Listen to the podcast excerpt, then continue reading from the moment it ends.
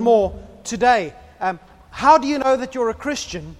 How do you know if someone's a Christian? Well, one of the ways you can tell is whether they love their brothers and their sisters in Jesus.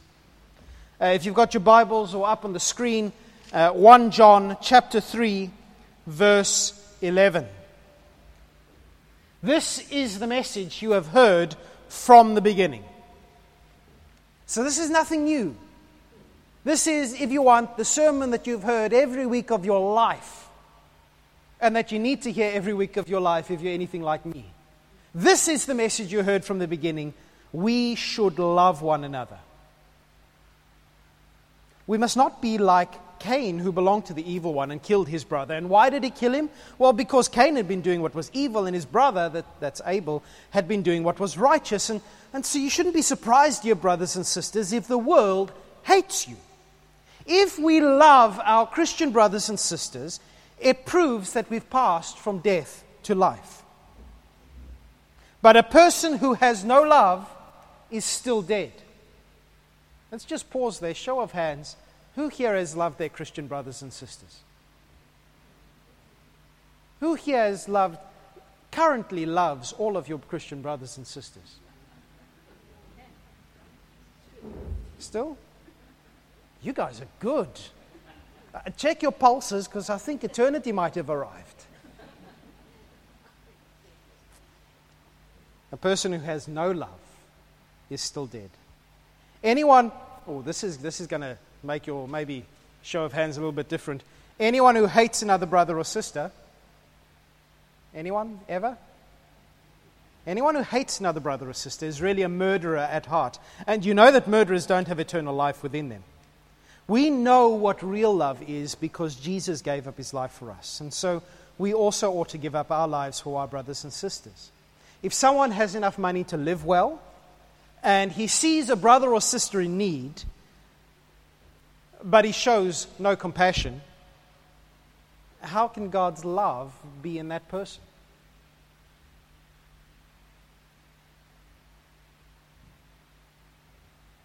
Feeling more comfortable? Dear children, let's not merely say that we love each other. Let's show the truth by our actions.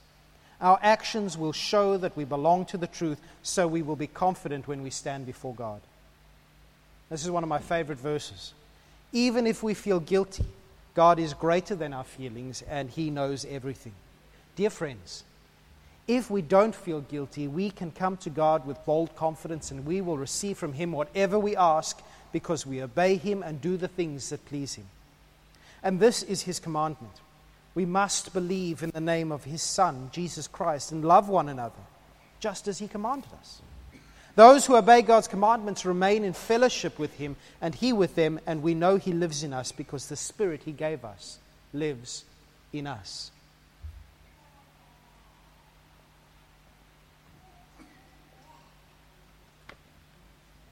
Isn't it irritating if you're walking with a cup of tea and you're walking and you're walking and you're walking, and as you're passing Graham, he gets up and jogs my hand, and the tea goes everywhere?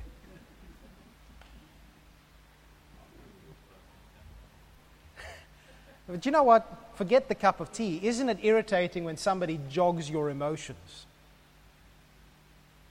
Even if you're doing the right thing, perhaps if you're doing the wrong thing and somebody you see somebody doing the right thing and you get your guilt on, and then, oh, lo and betide, you will wrath out at them.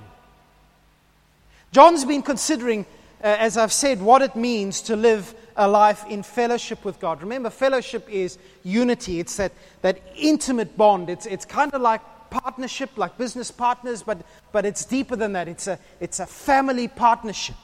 Uh, and John's been saying um, if we claim to be in this fellowship, this partnership, this unity with God, what difference does that make in your life? How does it affect, in this passage, your relationships with people here on this planet? Uh, John reminds us very clearly, and he said it a few times, and he'll say it again uh, the, the call upon each and every Christian is to love one another. And when John speaks about love, he, he, he is more than just, love you, John. No. Love you, Graham. Love you, Ria. Yeah. It's just words. a friendly handshake. It's fantastic, but, but John means something deeper. John, John speaks, when he speaks about love, he speaks about a love that comes from God, a love that is other, that is different from anything in this world, a, a love that reflects God's love for us, uh, who loved us while we were yet in opposition to Him. And, and he begins, rather strangely, his, his topic of how we should love one another by going back to a story in Genesis chapter 4, the story of Cain and Abel. Now, everyone knows the story, but, but maybe not. So I'm going to tell you the story again. Remember these, these two boys, um, Cain and Abel. Uh, Abel uh, is the, uh, the able bodied man. So, well, they're both able bodied, but Abel's the one who works with the livestock and the sheep. Uh, Cain, he decides he wants to be a farmer with plants and, and, and he, he takes stuff from the ground, things like that. Um, children of uh, Adam and Eve, they, they, they come to a point in their lives when they realize that they want to worship God, they want to honor God, they want to bring their presence into the presence of God. And they, they're clued up enough to know um, that, that God is holy and that people are not, that people live in rebellion against God. They know that the only way to come to God is by recognizing that God is different from us and that we deserve punishment, that we dare not stand in His presence. They realize the only way to even dare to come before God is to, to sacrifice, to say, God, I realize I have no right to be with you. Ultimately, that all comes to Jesus who, who sacrifices himself, takes our punishment for us. But, but they, at this stage, just know that, that a, a price has to be paid. And so Abel slaughters the best of his flocks and he brings it as a sacrifice to God. Abel, uh, well, God accepts Abel's. Did I say Cain or Abel? I get those two confused. God accepts Abel's sacrifice of his flocks. Cain, meanwhile, picks some stuff and just you know, puts it down, and God says, I'm not accepting this. Abel gets a bit angry and he gets a bit discouraged. Cain, oh, those two are irritating. Cain gets very angry. Cain looks very dejected, and, and, and God tells him, I don't know how God tells him, but the Bible says God says to him, Cain, mate. Maybe not mate, but Cain, do the right thing and you'll be accepted. And I love that because God doesn't say to Cain, Cain, you've done the wrong thing. Stand back because I'm going to smite the life out of you. God looks at him and says, Cain, you've done the wrong thing.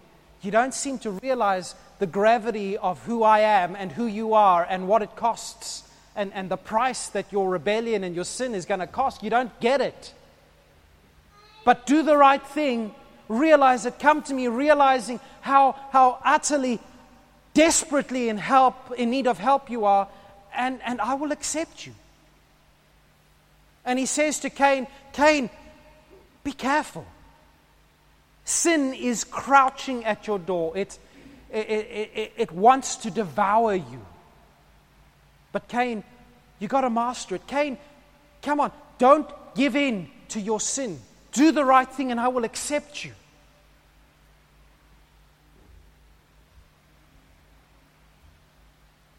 Cain refuses to listen.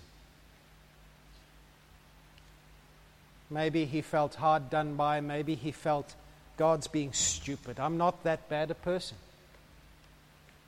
I gave him some of my stuff. I've, I've done my bit. God must just sort of get his act together because, like, I've, I've given him some stuff. God, come on, you're not that special, God. I'm not going to give you the best, God, because I'm the best. God, I've given you some stuff. Just get your act together. This, this is a, a, a, a battle of wills. This is Cain versus God. Cain wanted God to buckle. And it's difficult to force God to buckle because God's God. And so, you know what happens when when even.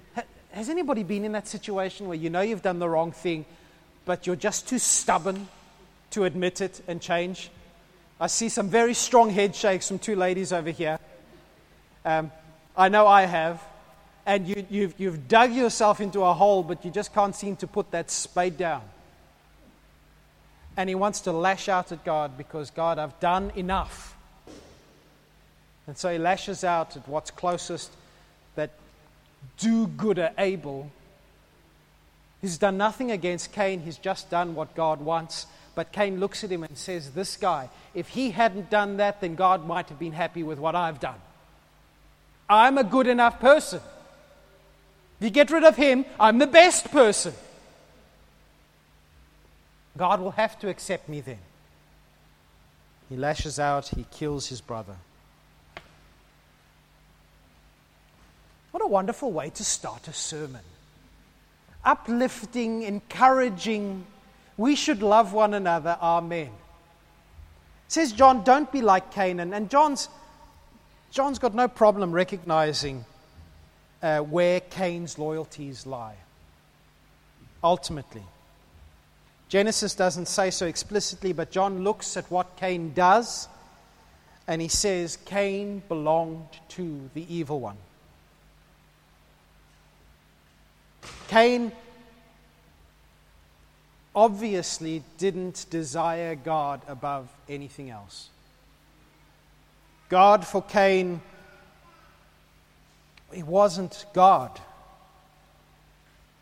Cain wasn't driven by a desire to please God. And he certainly didn't end up loving his brother. He, he probably hated the fact that his brother Abel was accepted while he wasn't. He turned against his brother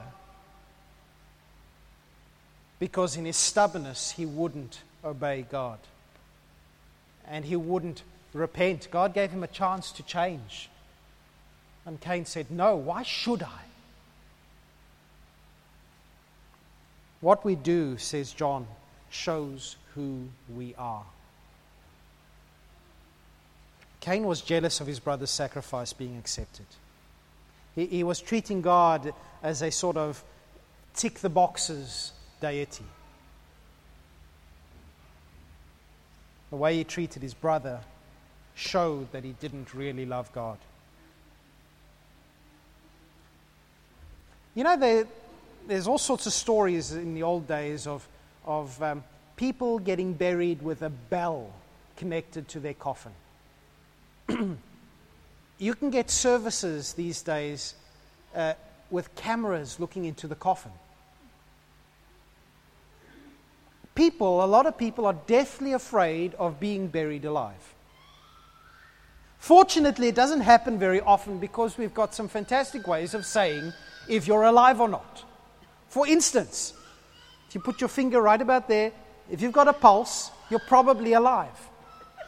If you hold your hand in front of your mouth, give it a try, give it a try. Breathe in and out. If you feel air moving, you're prob- if you don't feel air moving, put your hand up now. you're probably alive. Um, if you connect electrodes to your brain, and there's electrical activity, you're probably alive. That, that one's not so good because you can put electrodes on, you know, aeroplane jelly and it'll give you electrical signals. So, but still, there's some ways to tell if someone's alive. And spiritually, says John, there's some ways to tell as well. And the big one is this do we love our Christian brothers and, sister, and sisters? Do we love them at the very least because we love God and want to please God? Without love, says John, we are still dead. We don't have the new life from God in us. Love, if you will, is the heartbeat of a Christian. A lot of us suffer from arrhythmia. The Bible's pretty clear about commanding us to love. A show of hands, who's committed murder? No one? You've killed a few flies? I'm talking about who here has, has murdered a human being? Yeah. By thoughts. You see, this is what John says. Cain literally killed his brother Abel. But John says, I want to go further. And in fact, John goes back to what Jesus said in Matthew 5 on the Sermon on the Mount, where Jesus said, you, You've heard it said that if you murder someone, you're liable for judgment. But I say to you, if you even look at your brother and, and, and, and you're angry with him, you're subject to judgment.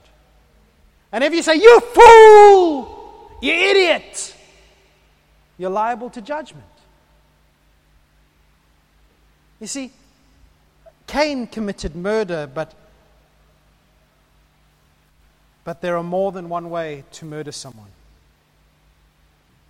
God doesn't just want us to look good, He wants us to be like Him from the inside out. He wants our instinct to be to love, not to hate. Our attitudes and our motivations matter to God just as much as our actions. But, and, and here's what John's getting at our actions betray our inner thoughts. If I really don't like Eric, I, I, like Eric, by the way, but if I really don't like Eric, I will show it in lots of small ways. I won't go and speak to him when, when he's lonely. Uh, if there's a crowd, I'll go and stand next to someone else, and, and I might just sort of peremptorily say, Hello, Eric, and then I'll speak, turn my back on him a little bit and speak to someone else. Or if I see two people in need and one of them's Eric, then I'll help the other person. Our actions show what's happening inside of us. And they do it without us even realizing it. We, we leak. What we are inside leaks out. And says John and says Jesus, when I hate someone, I have already committed murder against them in my heart. To hate someone is to desire their death.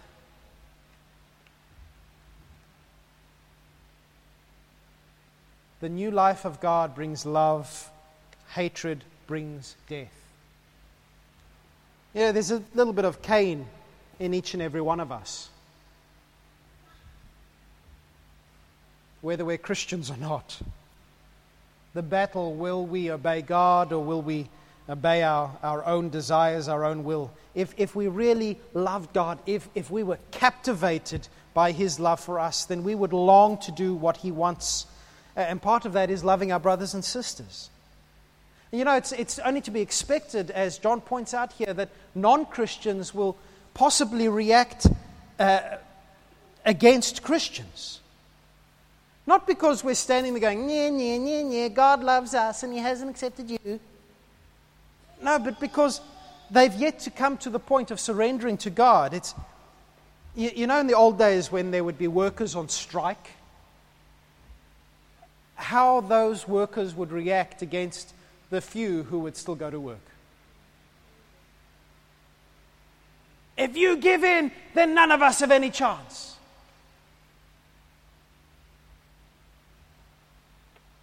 Perhaps we can be like Cain also in that we know something of God and we refuse to obey Him. And, and we lash out at God and God's own when, when God refuses to play the I'll scratch your back, you scratch mine game. And, you know, the good news is there's forgiveness always, even for Cain before he committed murder. And I would say, even after he committed murder, there was an opportunity for forgiveness and redemption. But there's also the challenge of God not to let the sin crouching at our door master us. And not to react in anger, but to love. Now, our time's running short, but but if you'll bear with me, I don't want to finish on Cain because Cain's the example of what not to do. The example for us as followers of Jesus is Jesus. If, if we want to see what real love is, we need look no further than our Lord Jesus, who, who gave up his life for us. Cain was driven by hatred and pride and stubbornness. When, when, when I hate someone, when, I, when I'm angry with someone, when I'm upset with someone, I, I am driven to put them down, to murder them, so that my status can be enhanced. But when we look at real love, real love sacrifices itself so that the other person's status can be enhanced. Jesus didn't deserve to die. He died because he longed for us to have life, because he valued us. And I think what John is saying to us here if we live in fellowship with God, if we are united with God, if we are partners with God, if God lives in us, then we will have the same sort of approach to our lives. We will value our brothers and sisters so much that we would give anything to see their status, their condition improved. And, and all that John's saying at this point is our brothers and sisters, Jesus loved rebels, enemies. And he says here, just love your brothers and sisters like this. It's impossible to be in a relationship with a loving God without being changed into a loving person. And as we said, it's more than just words, it's real love acts.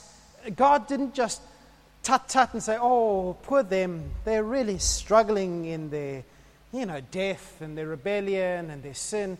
How sad. I hope you get better soon. That's not love. Love says, How terrible I'm going to act. I'm going to do whatever it takes. I'm going to do whatever it takes.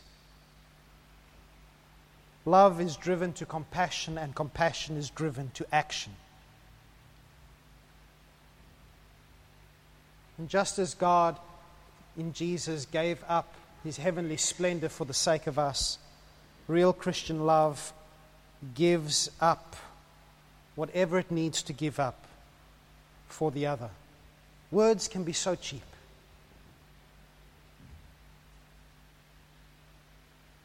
I love you all. Do you believe me? Would you believe me if, you've only, if you had only just met me? I wouldn't.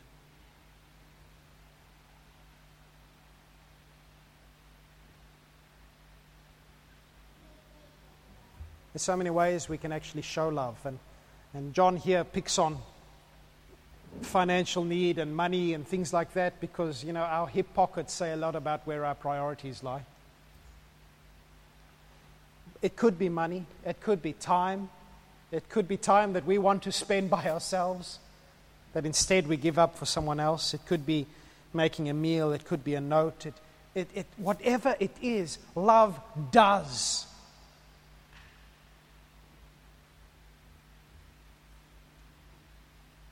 If we have the love of God living in us, if we have Christ living in us, remember what I said humans are leaky. What's inside leaks out what's leaking from you and what's leaking from me. Jesus said, By this shall all men know that you are my disciples if you have love for one another. So what? Let's finish with the so what.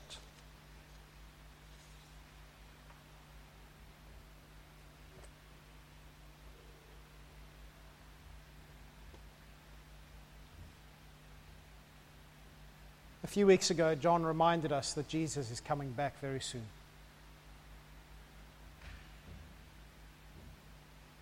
It says, John, when we love one another, we will stand confidently before our God.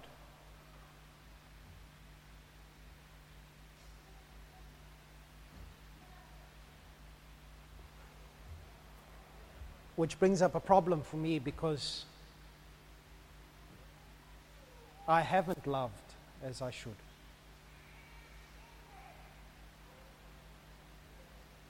I have hated. I have murdered in my heart. I've been selfish with my wallet. I've been selfish with my time. I've been selfish with my emotions. I've seen people in need and I've driven on.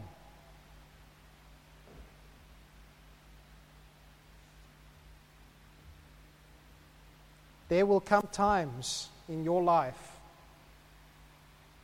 when self recrimination and self doubt drag at you. When you read things like this, where John says Christians love each other and Christians who love each other prove that they are in God, and you go, well, there's so often that I haven't. We don't love perfectly. Our hearts condemn us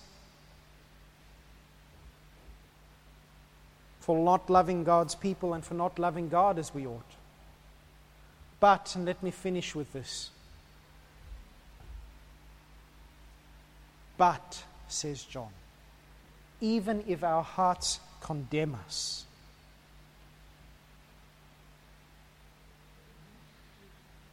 God is greater than our hearts.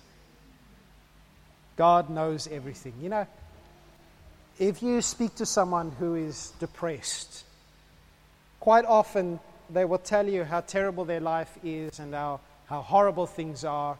And there's, there's truth to it, but, but the picture they paint is very often darker than what reality is. Nobody likes me, they say to someone who's spending time with them. Spiritual depression, and this is maybe what John's talking about these moments of when our heart condemns us it's easy to assume on the basis of our feelings that our relationship to God doesn't match up with what John is describing.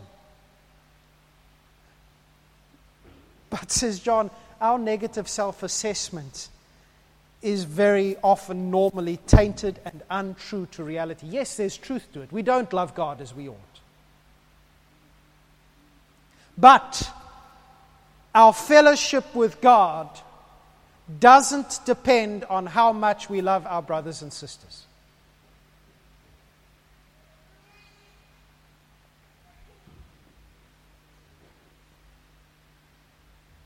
That's putting the cart in front of the horse. Our fellowship with God results in our desiring to please Him and desiring to love His children.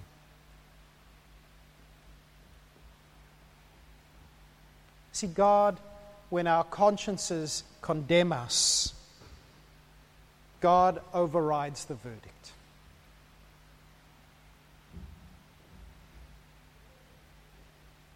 He has forgiven us. You know what? We might say to ourselves, I have hated in this instance. And God says, Yeah, you have. But like He said to Cain, He still says to us, If you do the right thing, you'll be accepted. In fact, you're already accepted says God, because of what my son has done. Now, will you, will you love me? Will you love my children?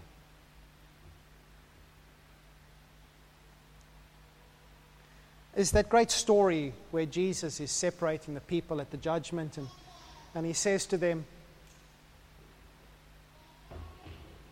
Welcome. I know you. I love you. You're mine. And, and you fed me and you've clothed me. And when I was naked, you gave me clothing. And when I was thirsty, you gave me a drink. And, and when I was in need, you helped me out. And I love how the Christians respond to God because they respond, verse 19, 20, they respond saying, When did we do that, God? We're not as loving as you say we are. And God says, yeah, When you did it to the least, you did it to me.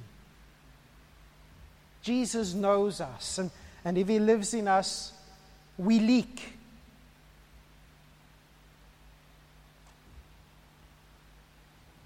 As Christians, we are called to do two things to trust in Jesus, to trust in His love, and to love one another. Our motto for the church loving God, loving people. And the order is important because we first trust God, we trust in His love that has rescued us, and out of that we love. We love others because the love of God is inside us.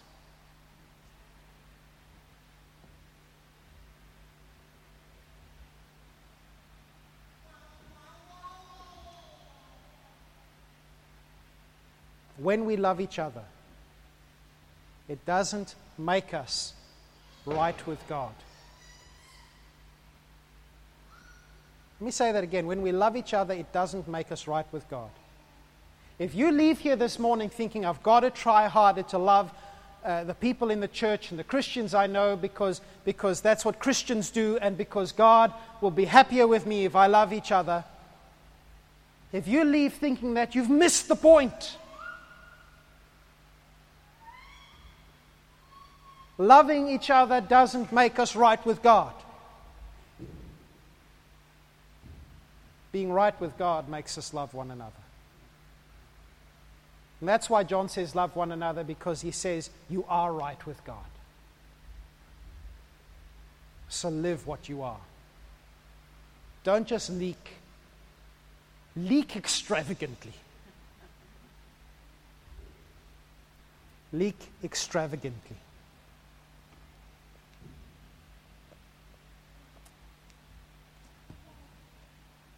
We're going to close with a, a song of dedication. Take my life, Lord, and let it be consecrated, given over to the praise and worship of you.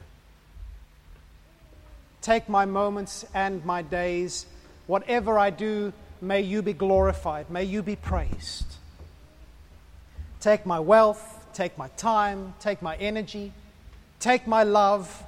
Let me pour it out because you are my God. Let's stand, let's sing, and then let's go out and we'll, we'll go straight to morning tea.